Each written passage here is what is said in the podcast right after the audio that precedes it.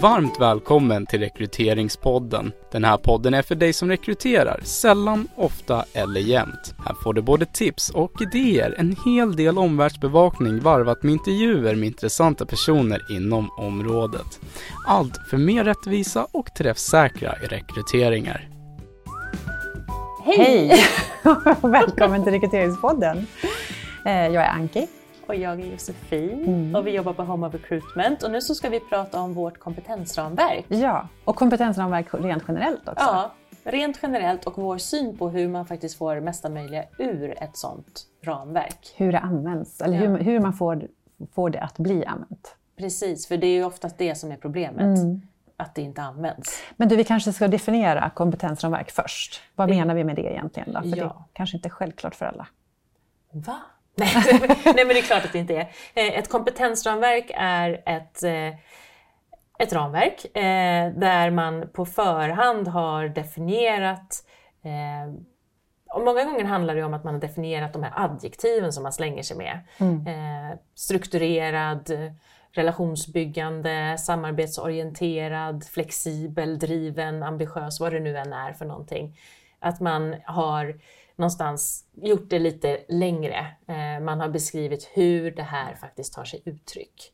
Och det kan också vara formella kompetenser. Det kan ju vara projektledning eller så. Men, men vårt ramverk handlar om personliga kompetenser, alltså personliga egenskaper som är definierade på beteendenivå. Mm. Och det är liksom en slags mall, eller en grund, eller vad ska vi kalla det för, som man kan använda sig av när man ska ta fram en kravprofil då för en viss roll. Så är det lättare att någonstans eh, beskriva den här personen eh, utifrån de personliga kompetenserna i det här fallet.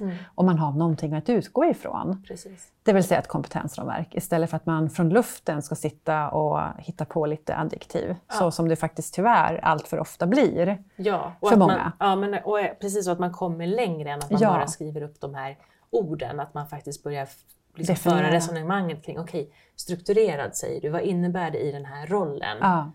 Som butiksansvarig, hur gör man det i den rollen? Mm. Och sen så kommer liksom de svaren och då blir det den definitionen. Så. Mm. Och där har ju då vi och flera andra egentligen också, eh, det är inte bara vi som har ett kompetensramverk, Nej, utan det finns ju många. Ja. dels kan det ju vara så att man har ett eget som man har tagit fram faktiskt. Eh, I en organisation. Ja, precis. Verksamheten har landat att det här är det.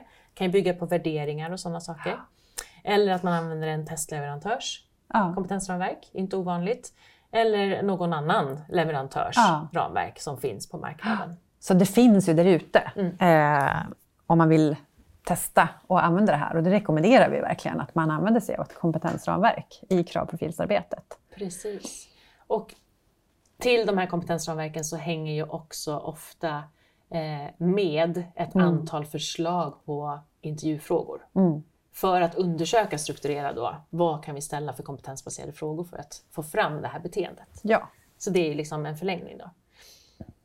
Och om man ska prata om vårat, Mm. som vi ju vill gärna prata om, så är det byggt på Alltså det bygger ju på det som vi vet där människor liksom skiljer sig åt från varandra. Ja. Och det handlar ju om de här liksom fem faktorerna Ja, av big personlighet. five. Big five helt Ja. enkelt. Och eh, inte konstigare än så att vi har faktiskt tagit fram då, men tänker till exempel målmedvetenhet, så har vi tagit fram två vanliga adjektiv som används när man ska beskriva målmedvetenhet. Eh, och sen också skrivit en definition av de här adjektiven. Och så har vi gjort så på de här fem. Mm. Det blir tio. Fem gånger två är tio. Och sen så har vi ytterligare en del eh, som handlar om problemlösning. Mm. Och det finns två adjektiv där också. Så totalt så handlar det här om 12 Mm. adjektiv som är beskrivna. Och till varje sånt här adjektiv då, eller pers eh, kom personlig kompetens som vi kallar det, så finns det också fem förslag Frågor. till intervjufrågor. Ja. Så 60 frågor finns det då totalt. ja, och det finns en anledning också till att vi eh, valde att begränsa oss till 12 just. Ja. Eftersom att man kan ju börja bena i det här hur mycket som helst egentligen. Eh, Och eh, det finns ju kompetensramverk som är väldigt stora och som har väldigt många olika kompetenser. Och det vi har fått till oss sedan tidigare, när vi har varit ute i olika verksamheter, det är att många upplever att det blir väldigt knepigt och utmanande att använda ett alltför stort kompetensramverk eftersom att det är eh, ja, men, 35 kompetenser kanske och då blir det väldigt svårt att välja. Särskilt om man då eh, har den setupen internt att cheferna ska vara inne och göra mycket av det här arbetet själva. Att de då ska välja ut fyra kanske kompetenser av så många. Mm. Och så de, går de in i varandra väldigt mycket och så vidare. Mm. Och, eh, vi vill ju att det ska vara enkelt. Vi vill att det ska vara eh, upplevas som att det här är ett stöd. Mm. Att det inte blir någonting som försvårar mm. arbetet med rekrytering utan tvärtom faktiskt underlättar och gör det enklare att eh, någonstans beskriva och definiera mm. vad är det jag söker egentligen. Mm. Och det, och det är en anledning till att vi har bara 12. Precis. Och det är inte så bara, det räcker långt. Det är fortfarande svårt att välja ja. bland de 12. Men, men viktigt som du säger också att de, de, våra 12 överlappar ju också varandra ja, i viss mån. Men det är klart att har vi 35 så blir det ännu fler sådana saker som, som överlappar. Som överlappar. Mm, mm. Och det blir förvirrande och det blir väldigt stort. Men, mm. men, eh, men ja. ja. det är anledningen ja, helt enkelt. Och sen så eh, hur man då använder det här och får bästa möjliga ut utav det. Där finns det också lite olika liksom, take på hur, hur gör man då när man har det här i sin verksamhet. Och för oss är det ju väldigt viktigt att understryka eh, dels att det här ska verkligen vara ett stöd för er att kunna jobba bättre med era ja. rekryteringar. Vi vill att det ska användas. Mm. Därför är det till exempel gratis. Mm. Det finns i vår bok, det finns hos eh, eh Reachme och det finns hos Varby. Mm. Eh, och vem vet var det finns eh, härnäst. Men, mm. men vi vill dela med oss av det här. Mm. Och vi är också väldigt tydliga med att vi tycker att det viktiga är att det passar er i er verksamhet. Så om ni tycker, när ni använder det här, att det här ordet, det funkar inte alls hos oss. Mm. Det känns jättekonstigt för våra chefer att prata om, om vad det nu är. Vad det nu är. Ja. Ändra det då, mm. herregud. Mm. Anpassa det till er verksamhet så att det används. Mm. Så. Det är det viktigaste. Mm. Att vi höjer lägstanivån, att det, att det liksom blir av, att det sker. Eh, så att anpassa eh, definitionerna och även adjektiven så att de funkar hos er. Ja. Mm. Det är liksom en första grej. För mm. om det inte funkar hos er, om, om man inte känner igen orden, när man tycker orden känns inte riktigt rätt för mig, ja, då kommer det inte användas. Nej. Nej. Och det kan ju också bli så att även frågorna kan upplevas som stolpiga då. Och att man faktiskt, då har vi fått till oss att vissa chefer kanske inte ens riktigt vet vad menar vi egentligen med den här frågan. Mm i, i vissa sammanhang, i vissa kompetensramverk. Och då kan jag tycka att nej, men då måste vi faktiskt definiera om frågan lite grann, eller liksom byta ut något ord eller sådär, eller ta bort just den frågan, så att man faktiskt använder det och förstår varför man använder det och förstår vilket svar man är ute efter. För att annars blir det väldigt märkligt. Jag har faktiskt fått till mig eh, från en verksamhet som använder ett annat ramverk att, att en chef i en intervju fick frågan av kandidaten jag förstår inte riktigt vad du menar. Vad är, vad är det du vill att jag ska svara på egentligen? Och när chefen, så här, när han läste liksom frågan en gång till, nej, vet du vad, jag fattar faktiskt inte riktigt själv heller. Vi hoppar över den här frågan. Och sen tog det vidare till HR och ja. HR är så här, nej men vi förstår inte heller. Ja men då är ju det en uppenbart... Helt, då ska ju den bort. Ja, ja. den ska ju bort. Ja. Inga konstigheter. Och en annan sak också, vi är ju ganska säkra på att max fyra sådana här personliga kompetenser mäktar man med ja. att ställa under en intervju. Eh, vi tycker inte att man ska få välja liksom 7, 8, 9 stycken utan håll det ganska så, tre eller fyra sådana här områden.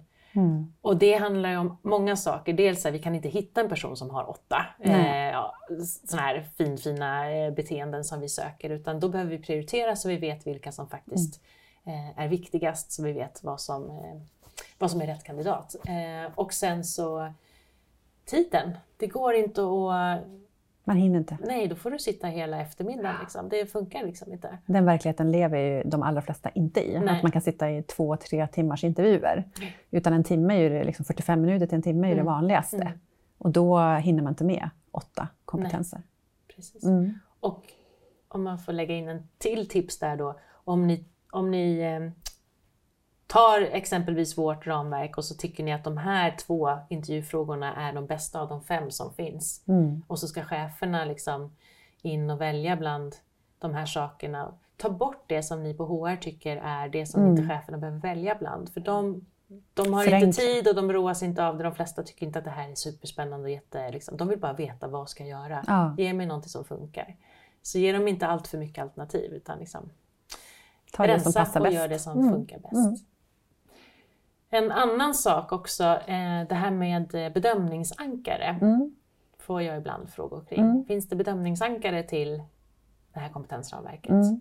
Och eh, nej, det gör det inte så Mm. rätt upp och ner. Utan det beror ju på vad man menar med bedömningsankare. I min värld så tror jag att om man är på den nivån att man pratar bedömningsankare, ja, men då är det på en hög, hög nivå.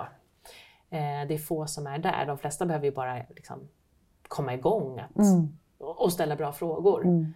Det är Eh, första steget. Det blir liksom för mycket med Mm. bedömningsankare också. Och har man då en bra definition av exempelvis strukturerad för den här butiksansvarige. Det är så här som den gör när Mm. den är strukturerad. Då, då är det en bra medarbetare. Det vill vi se hos eh, de sökande. Eller vi vill höra det som exempel. På plussidan då i bedömningsankaret så kan det ju vara så enkelt som att så här, kandidaten ger exempel på det önskade beteendet. Mm. Och det önskade beteendet är ju definitionen. Mm. Och på minussidan då, på andra sidan den här skalan, eh, kandidaten ger inga exempel på det beteendet vi söker, alternativ, alternativt, eller och eh, kandidaten ger exempel på motsatsen till det önskade beteendet Mm. vi söker. Precis, då, då blir det ändå simplifierat. Mm. Eh, för det kan ändå vara... För vissa chefer vill kanske på något vis sätta någon slags kryss eller något Mm. sånt där. Och då kan man använda en sån enkel skala. Precis. Mm. Mm. Eh, Och det är ju bra om man gör för övrigt. Ja, det är blir det jättebra. liksom lite mer mekaniskt Ja, om man faktiskt har ja. en sån gradering som Ja. man kan göra. Så att en gradering är alltid bra. Mm. Men någonstans så är ju vårt budskap här att man behöver inte göra allt det här på en gång. Därför att då blir det oftast övermäktigt och man börjar inte ens. Nej. För att det blir för mycket nytt på en gång och, och, och så vidare. Utan ja, men börja i så fall med att se till att man åtminstone har tydliga kravprofiler, utgår från ett kompetensramverk, har bra frågor. Mm. Och sen när man väl har kommit in i det arbetet, jo, men då kan man ju börja jobba mer med tydligare med bedömningen också. Precis. Och vill man så kan man ju också gärna ta fram generiska kravprofiler Ja. så att man underlättar ytterligare för verksamheten. Liksom, nu är det dags att rekrytera den här butiksansvariga. Vad, vad har jag nu? Jag har fastnat för den rollen Ja, idag. vi har ju för sig jobbat med Ja. flera sådana kunder. Ja, flera sådana retail. Ja. Eh, så då vet chefen att nej, då har man liksom workshoppat fram det, man har landat det här är liksom de beteenden vi söker, så här är de definierade, här är intervjuunderlagen kopplade till det. Men då vet vi. Liksom. Ja. Vi behöver inte göra det från början varenda gång.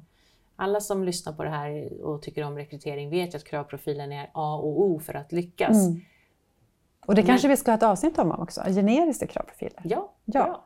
För det är ju jättebra. Det är Ja. hela liksom verksamheten betjänt av. Absolut behöver den kanske liksom lite grann modifieras utifrån den aktuella rekryteringen. Men så som vi, vår spaning är ju att allt som oftast så hoppar ändå cheferna över det här. Ja. Liksom. Eh, så att finns den där eh, så är det jättebra som en grund att utgå ifrån i sin Ja. rekrytering. Bra. Bra! Men då är vi nog klara för idag tror jag. Ja, jag tror det också. Ja, och som sagt, vill ni ha vårt kompetensramverk så hör av er till oss. Ja, eller lämna några frågor eller sådär. Ja, köp vår bok. Eller hör av er till er systemleverantör så kan vi ordna det säkert Ja. på något sätt. Bra. Tack för idag. Hej då! Hej då.